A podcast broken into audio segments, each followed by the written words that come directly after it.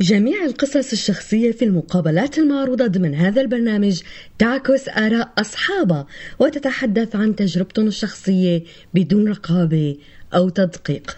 سوريالي يقوم بدوره كناقل للحدث وهو غير مسؤول عن محتوى هذه القصص.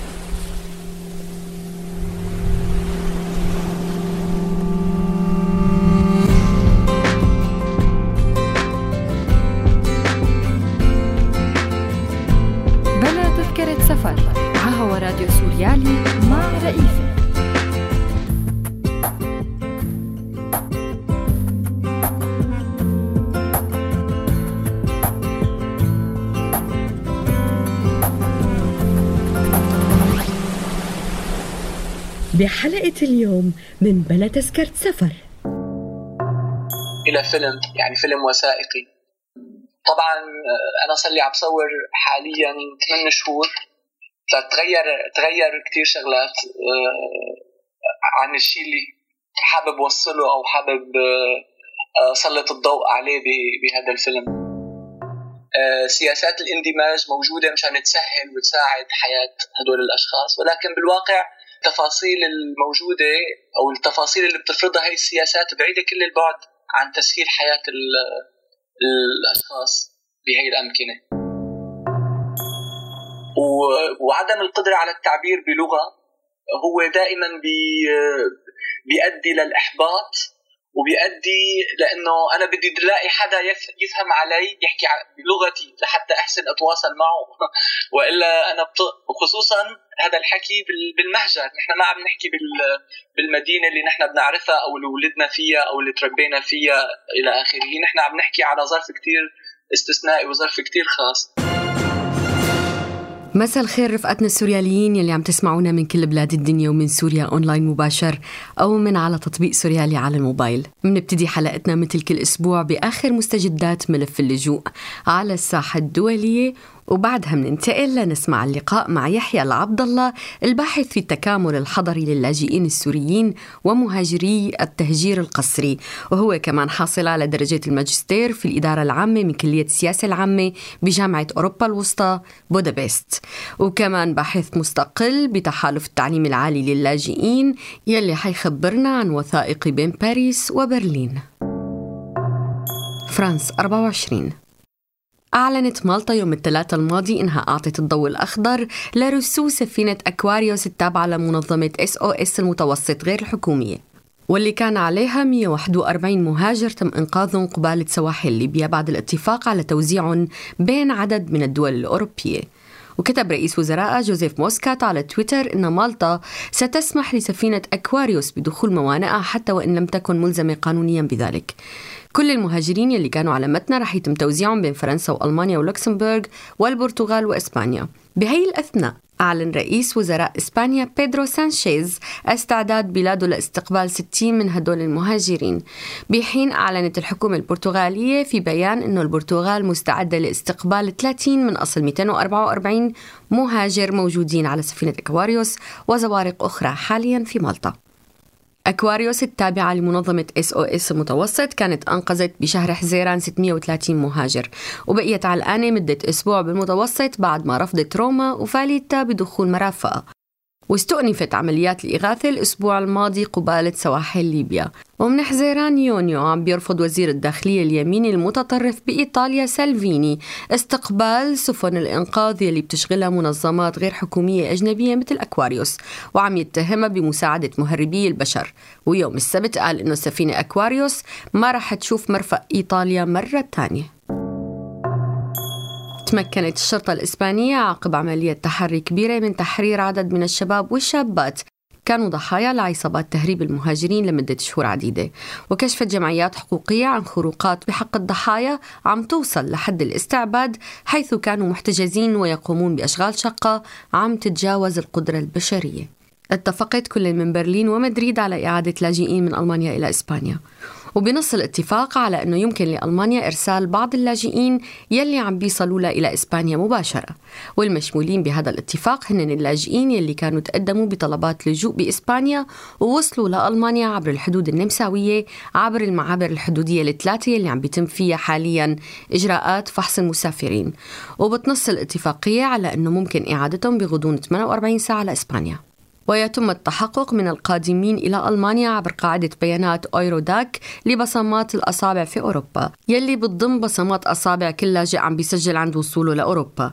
أما اللاجئون القصر دون صحبة ذويهم فهن مستثنون من اتفاقية إعادة اللاجئين. عارض حزب البديل من أجل ألمانيا AfD اليميني الشعبوي اقتراح السياسي دانييل جونتر المنتمي للحزب المسيحي الديمقراطي يلي بترأسه المستشارة الألمانية ميركل بشأن فتح طريق لسوق العمل الألماني أمام طالبي اللجوء المرفوضين المدمجين جيدا من خلال قانون هجرة.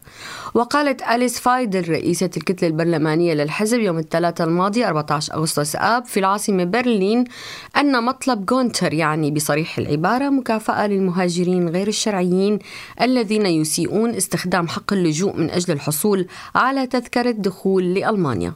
يذكر أنه دانييل جونتر يلي بيشغل منصب رئيس حكومة ولاية شليزفيك هولشتاين صرح يوم الاثنين الماضي للقناة الأولى بالتلفزيون الألماني ARD بأنه من المهم إذا كان هناك أشخاص مندمجين وأتموا تدريبا بالفعل أن يكون لديهم إمكانية الالتحاق بسوق العمل. وذكرت صحيفة دي فيلت الألمانية بتقرير إلها يوم الثلاثاء كمان أنه فرص بقاء طالبي اللجوء الأفارقة واللي رفضت طلبات لجوءهم بألمانيا عالية. وقالت الصحيفة نقلا عن جواب للحكومة الألمانية على طلب إحاطة من حزب اليسار. أنه 27250 من الأفارقة اللي قدموا طلبات اللجوء بألمانيا بالنصف الأول من عام 2018 ما قدروا يحصلوا على حق الحماية. وبالرغم من هالشي لم يتم ترحيل سوى 3164 شخص غالبيتهم إلى دول أوروبية أخرى وليس إلى دولهم في إفريقيا. ووفقا لتقرير الصحيفة فإنه لم يتم ترحيل سوى 1149 شخص إلى الدول الإفريقية. وهذا لا يشمل الأشخاص الذين رفضت طلبات لجوء فحسب بل الأشخاص الذين تم ترحيلهم لأسباب أخرى أيضا. طول سبع سنين من الصراع السوري دفعت وحشية النظام معظم النشطاء الشباب للفرار من البلاد. وبشكل أساسي فروا إلى أوروبا بحثا عن مكان أفضل لمواصلة كفاحهم. وبسبب ذكرياتهم القديمة عن ثورتهم البعض منهم ما قدر يتقدم للأمام وبقي يفكر شو اللي ممكن يكون التالي. وبسبب انعدام اللغة تبع التواصل بدأ البعض منهم بيدركوا التغييرات بأصواتهم وعم بيحاولوا إعادة التواصل مع نفسهم ومع أصواتهم من جديد.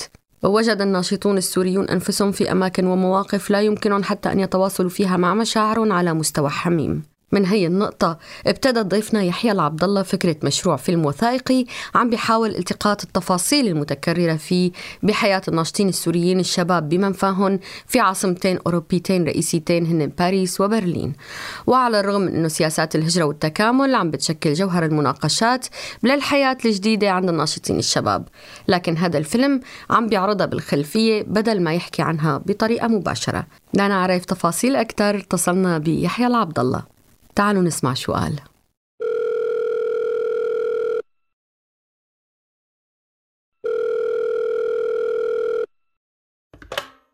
مساء الخير يحيى. مساء الخير رئيسة.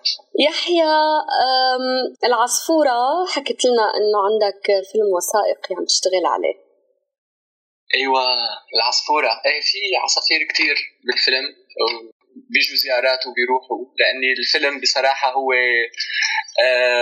بلاتفورم آه، مفتوح للجميع فماني مستغرب ابدا إنه انه عصفوره قالت لكم عن عن الفيلم طيب توضح لي شو يعني شو قصدت ببلاتفورم مفتوح للجميع؟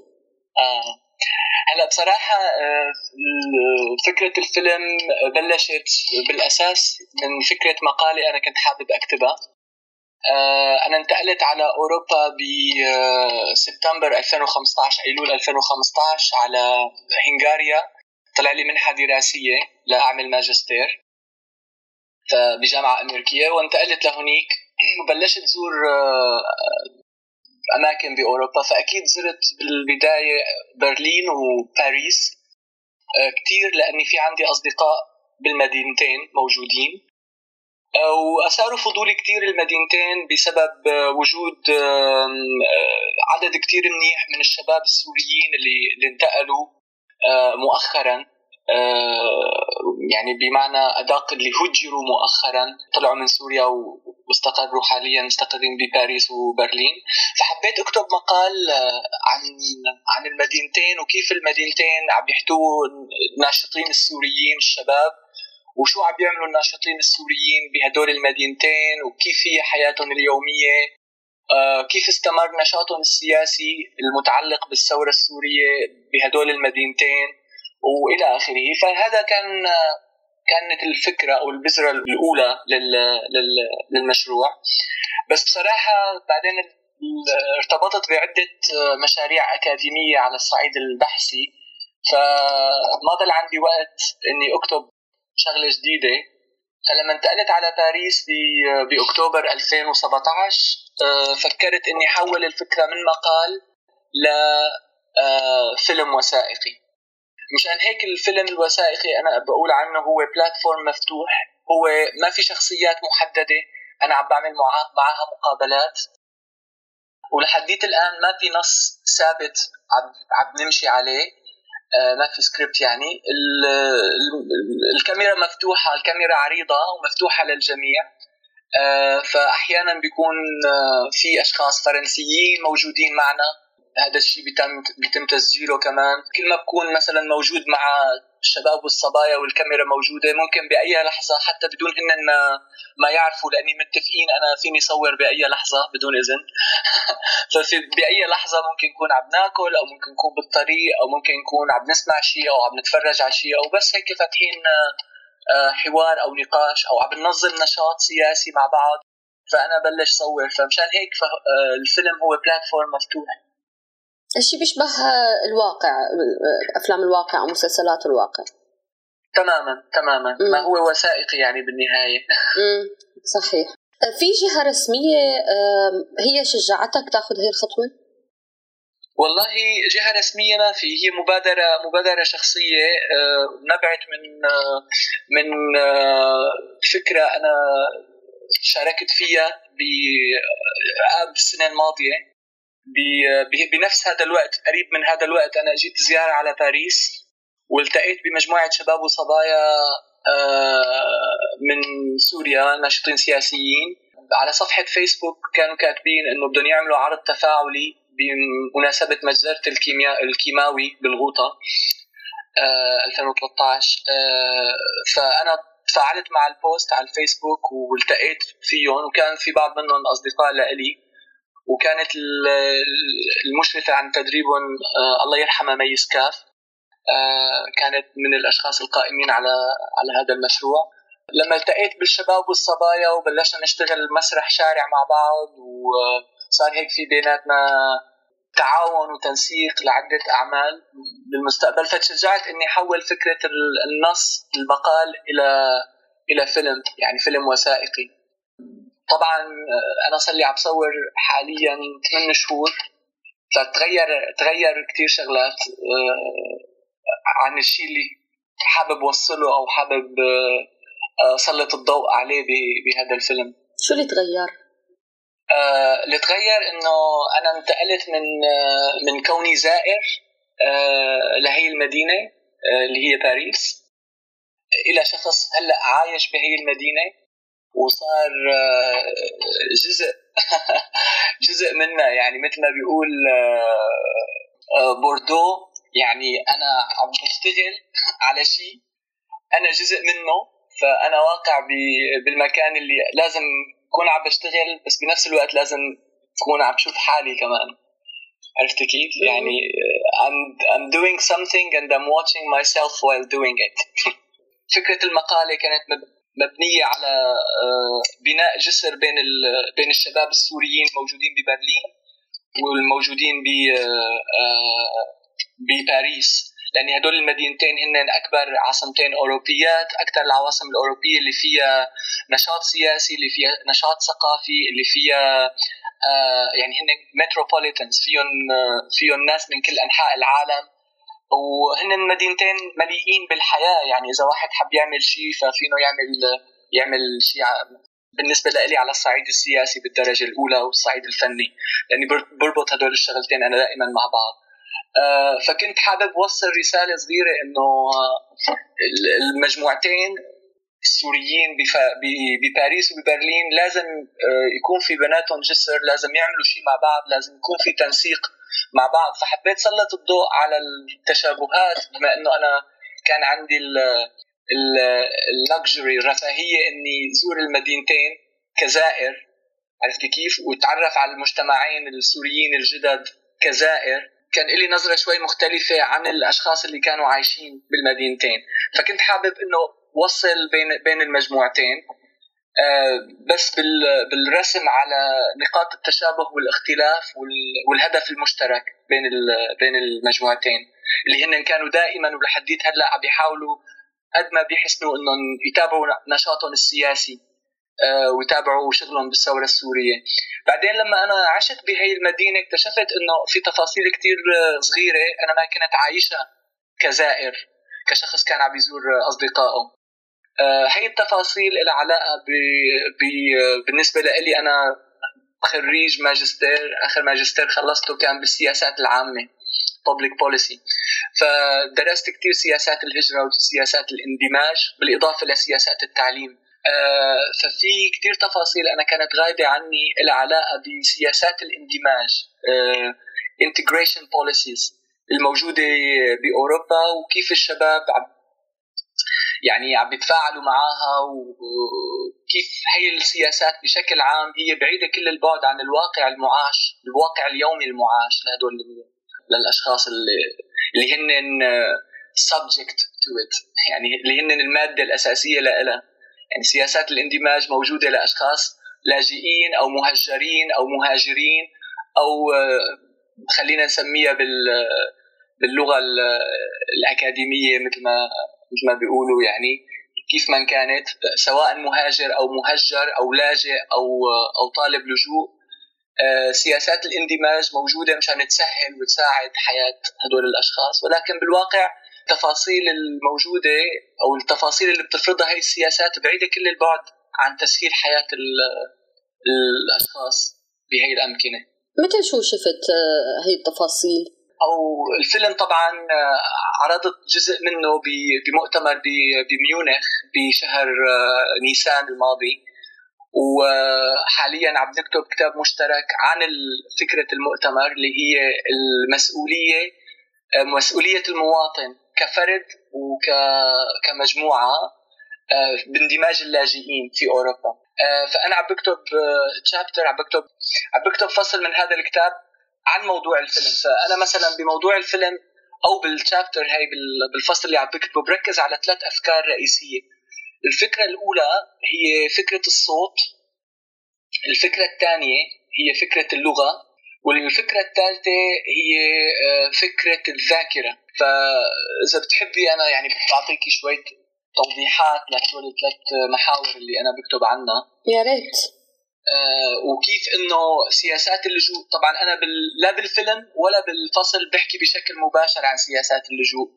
آه، تقريبا عم بحاول آه، مثل ما بيقول المثل السوري عم بحاول اوضح فكرة كتير بسيطة اللي هي بتقول العرس بدومة والطبل بحرستها عرفتي عرفتي كيف؟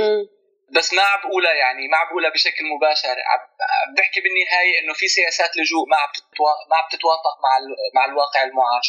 ففكره الصوت مثلا آه، بحكي عن شباب وصبايا آه، صوتهم كان آه، مسروق أو مخفي ضمن حكم الأسد الأب وحكم الأسد الابن. يعني ضمن نظام ديكتاتوري قمعي لأبعد الحدود كان سارق منا أصواتنا. كان مانعنا نحكي باي بأي شيء بالطريقة اللي بدنا إياها. لمدة تقريبا هلأ 48 آه، سنة مع معيش الناس بنفس آه، السيستم. بعدين بال 2011 الناس أخذت اصواتها الناس استعادت صوتها. صار صار لنا صوت بالشارع. صرنا ننزل ونصرخ حرية. صرنا ننزل وننادي بالعدالة والمساواة. صرنا ننادي بإسقاط النظام. فهذا الصوت اللي اللي رجع بالنسبة لي هو تجربة كثير فريدة من نوعها خصوصا للشباب. لاني نحن انسرق منا صوتنا بدون ما نعرف. أو نحن انولدنا بدون صوت جيلنا يعني. آه، لما بحكي عن جيلنا بحكي عن جيل اللي, اللي انولد تحت ظل آه، حكم الأسد الأب. يعني نحن نحن مولودين بهي الطريقة إنه مولودين منا صغار ممنوع تحكي بالسياسة. أو بنروح على المدرسة صور الأب والابن والتمجيد والشعارات وللأبد والقائد الخالد وهالعلاك اللي بصدي هذا موجود. فنحن كان صوتنا رايح مننا بدون ما نعرف كيف.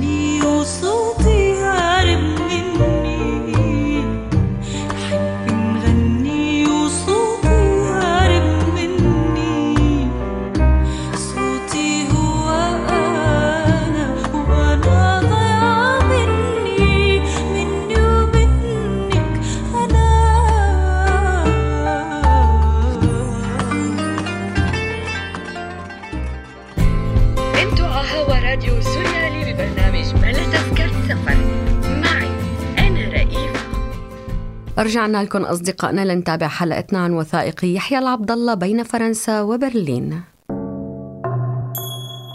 فأنا بحكي إنه استرداد الصوت أو استرجاع الصوت أو لقاء الصوت للمرة الأولى بهي الطريقة بالشارع هو هو شيء كثير بالإنجليزي بنقول مايلستون يعني حدث محوري بحياة بحياة هدول الشباب. بعدين هدول الشباب اللي صار عندهم صوت واضح صار عندهم صوت عريض.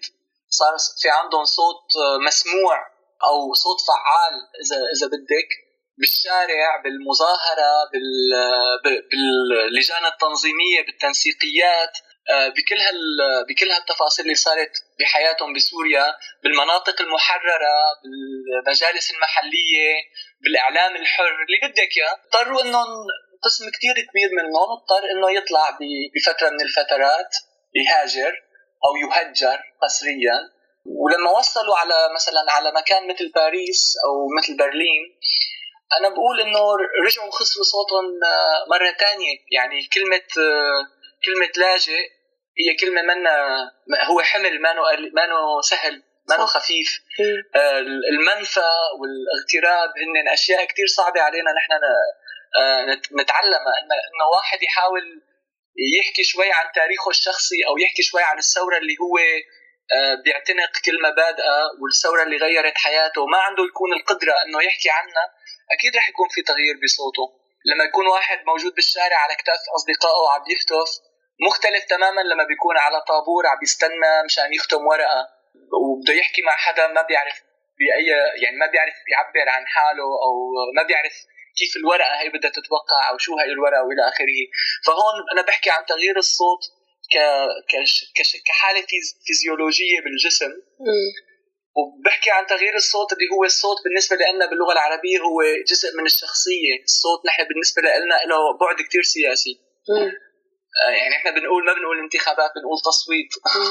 أو أعطى صوته أو اعطي صوتك أو لمين بدك تعطي صوتك إلى آخره كل هالأمثلة. فأنا بركز إنه فكرة الصوت هي اللي هي فكرة في تغيير بالذات تغيير بالشخصية. هي ما ما مأخوذة بعين الاعتبار ابدا بالنسبة لسياسات الاندماج. بعدين بحكي على اللغة وأنا عندي تجربة شخصية بكورسات اللغة المصممة للاجئين. أو لطالبي اللجوء. بفرنسا أنا بحكي عنها كثير لأني بفرنسا المستوى كثير سيء وهي ما بتساعد ابدا آه إنه الشخص يتعلم لغة بالنهاية. أغلب الأشخاص اللي عم يتعلموا عم بيكون إما جهد شخصي أو عن طريق آه أصدقاء أو عن طريق آه أساتذة خاصين خصوصيين أو حتى عن طريق إذا بتحبي في جمعيات كثير مخصصة يعني ما لها علاقة بالدولة أو بسياسات الاندماج الحكومية الموجودة. فأنا بربط الصوت باللغة كثير بشكل كثير كبير لأني اللي ما عنده لغة ما عنده ما عنده صوت كمان آه، بالنهاية. وعدم القدرة على التعبير بلغة هو دائما بي بيؤدي للإحباط. وبيؤدي لأنه أنا بدي الاقي حدا يفهم علي يحكي بلغتي لحتى أحسن أتواصل معه. وإلا أنا بطق وخصوصا هذا الحكي بالمهجر. نحن ما عم نحكي بالمدينة اللي نحن بنعرفها أو اللي ولدنا فيها أو اللي تربينا فيها إلى آخره. نحن عم نحكي على ظرف كثير استثنائي وظرف كثير خاص. بالنهاية يعني آخر فقرة اللي بحكي فيها هي فكرة الذاكرة. بالفيلم وبالكتاب كمان بال بالكتاب بركز على الأشخاص اللي هاجروا أو اللي هجروا قسريا. آه، في آه، باحثة أمريكية اسمها ميرا فتاب باحثة بشؤون الهجرة بتقول إنه نحن مستحيل نفهم الهجرة إذا ما فهمنا تفاصيل التهجير أو الأسباب اللي أدت للهجرة. يعني مستحيل نفهم ليش هذا يعني نفهم شخص موجود بهذا المكان بدون ما نفهم الأسباب اللي وصلته آه لهذا المكان.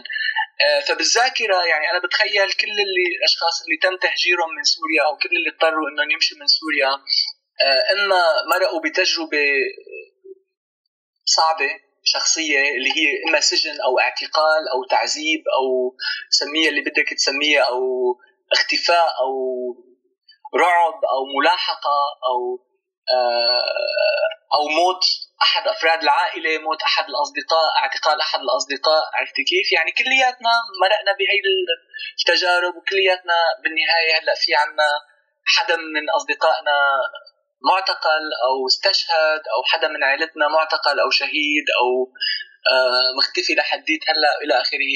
فهي التجارب آه، برتكز بصراحة على تجربة فنانين سوريين موجودين بفرنسا. آه، فنانة اسمها ريم يسوف عملت مشروع اسمه حكايات ما قبل النوم. وعملت مشروع اسمه حصار. وبالمشروعين بتركز كثير على فكرة الذاكرة. كمان بركز أنا على فكرة إنه كيف بينتقل الإنسان من الذاكرة الفردية للذاكرة الجمعية بالمنفى. آه والتجربة الثانية هي تجربة الفنان آه نجاح البقاعي اللي هو عنده تجربة شخصية بال بمعتقلات الأسد انسجن مرتين بعد الثورة بسبب نشاطه السياسي. هو مدرس رسم بمعهد العالم للفنون آه، للفنون. والمرة الثانية طول تقريبا آه، أكثر من سنة. حاليا هو موجود بفرنسا وشغله بيتركز على المشاهد اللي خزنتها ذاكرته مشاهد التعذيب وتفاصيل السجن اللي عاشها مع الأشخاص الآخرين بسجون الأسد. وحاليا ما بيشتغل غير على هذا الموضوع. يعني كل منتجه الفني بيركز على هذا الموضوع. فأنا بفكر إن يعني بحكي إنه سياسات بشكل كمان غير مباشر إنه كيف سياسات الاندماج الموجودة بأوروبا ما بتأخذ بعين الاعتبار هذا الموضوع اللي هو كثير حساس. موضوع ديريدا قال عنه إنه هو أكثر موضوع سنسبل وسنسيتيف جلوبالي هو فكرة العنف السياسي والتعذيب في السجون السياسية آه، للمهجرين يعني عالميا في نقص حاد بالبحث العلمي عن هي الفكرة وفي آه، مراكز كتير قليلة مختصة وعندها خبرة بهذا المجال. فأنا بحكي إنه هدول المراكز لازم تزداد أعدادهم. آه، بس مو أي مركز مو أي معالج نفسي فيه يكون عنده القدرة والخبرة إنه يتعامل مع شخص تعرض لعنف سياسي آه، أو تعرض لضغوط حرب بهذا الشكل. فبحكي إنه يعني سياسات الاندماج بشكل عام ما فيها ما فيها مساعدة آه، يعني psychological support بالأساس. صحيح. والدعم النفسي آه، الدعم النفسي هو أبسط الأشياء اللي ممكن يحصل عليها شخص تم تهجيره. كمان هي آه، ما هي موجودة.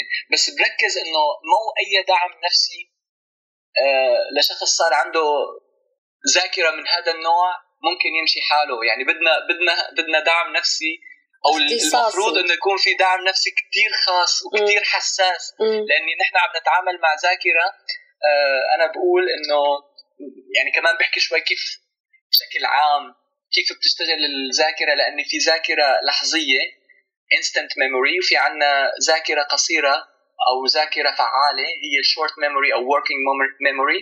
وفي عنا الذاكرة الطويلة long term memory. فهلأ آه، بشكل عام أنا لاحظت إنه الذاكرة اللحظية عند كثير أشخاص اثرت كثير مشان هيك مثلا معظمنا وأنا واحد من الأشخاص اللي بيعاني من مشاكل بالتركيز لفترة طويلة.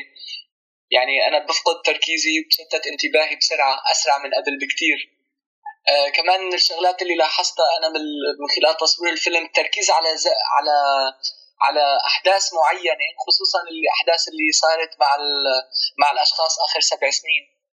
آه يعني في ذاكرة انتقائية وذاكرة نشيطة اللي هي ال short term memory عم تاخذ من الذاكرة الطويلة ذكريات كثير محددة كثير مخصصة مشان تحسن تتفاعل وتتعايش مع الواقع. ففي عندنا نحن ال instant memory أنا ملاحظ كمان طبعا هذا الكلام فقط ملاحظة هذا ما ما عندي اثبات عليه لاني هذا الحكي بيحتاج لدراسة عميقة بال neuropsychology آه، والنيورولوجي وعلم النفس كمان بكل بكل الأحوال لحتى نصل لنتيجة. بس هي ملاحظة عامة إنه في نوع من عدم القدرة على التركيز لفترة طويلة.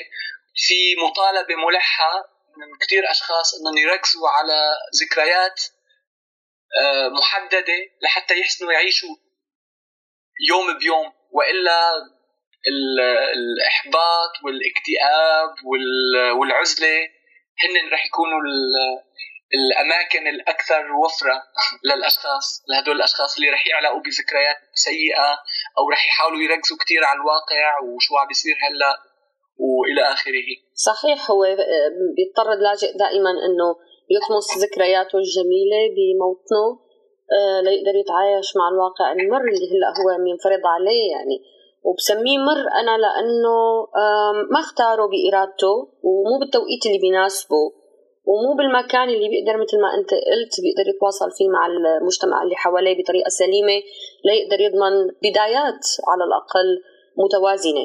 شو حتسمي الفيلم يحيى؟ والله هذا سؤال هذا سؤال كثير كثير بفكر فيه ولسه ما وصلت. هلا آه، أنا حاطط لأني في عندي أصدقاء بيساعدوني بال آه، على الفيلم فعاملين مثل Google folder مشان ن share عليه ال footage الصور الأفلام أو المقاطع اللي رح عم نشتغل عليها وإلى آخره. حاليا اسم الفيلم بالفرنسي Entre Paris et Berlin بين باريس وبرلين بس هذا أكيد مو فيلم مو اسم مو اسم نهائي ابدا. يعني هلا هذا working title. مثل إذا إذا فينا نسميه بهي الطريقة. آخر سؤال قبل ما نودعك لأنه الوقت دائما بيحكمنا آه، يحيى إمتى ممكن نشوف الفيلم؟ لأنه شوقتنا بصراحة. والله آه، الفيلم أنا بعتقد آه، يعني الطريقة اللي عم بشتغل في في على الفيلم هي تقريبا إني عم باخذ مقطع أو طولاني لونجيتيود سناب شوت لحياة عدة أشخاص. ف صراحة الأشياء عم بتصير حاليا فما بعرف قديش أنا لازم أعطي لحالي وقت لحتى طالعها للجمهور. فبتخيل إنه هذا المشروع ممكن ياخذ معي سنة تانية. شغل أه قبل ما أبرك أه يعني أبرك يعني أقعد بالحلبي بنقول نحن بنبرك. أه قبل ما أقعد وأعمل الايديتنج والإخراج فبتخيل إنه رح ياخذ شوية وقت. يحيى نحن بدنا نتمنى لك التوفيق أنت وكل الشباب والصبايا والفريق اللي معك.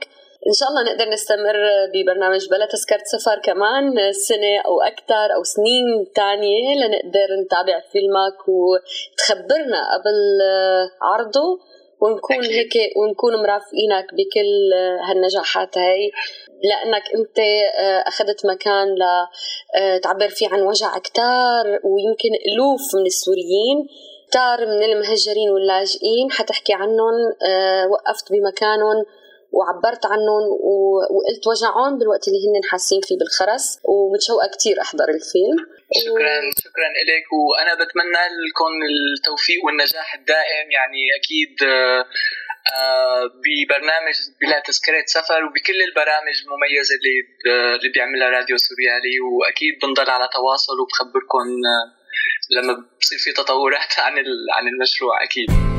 أنتوا على هوا راديو سوريالي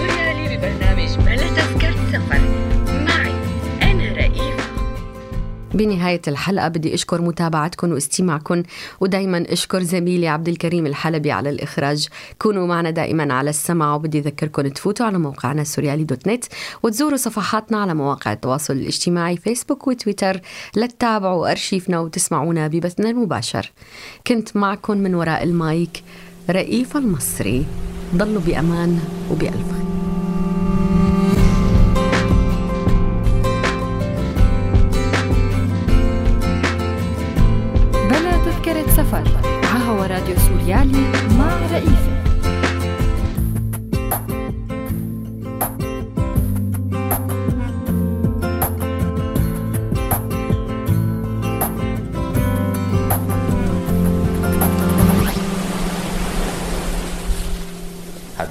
هذا البرنامج من إنتاج سوريالي 2018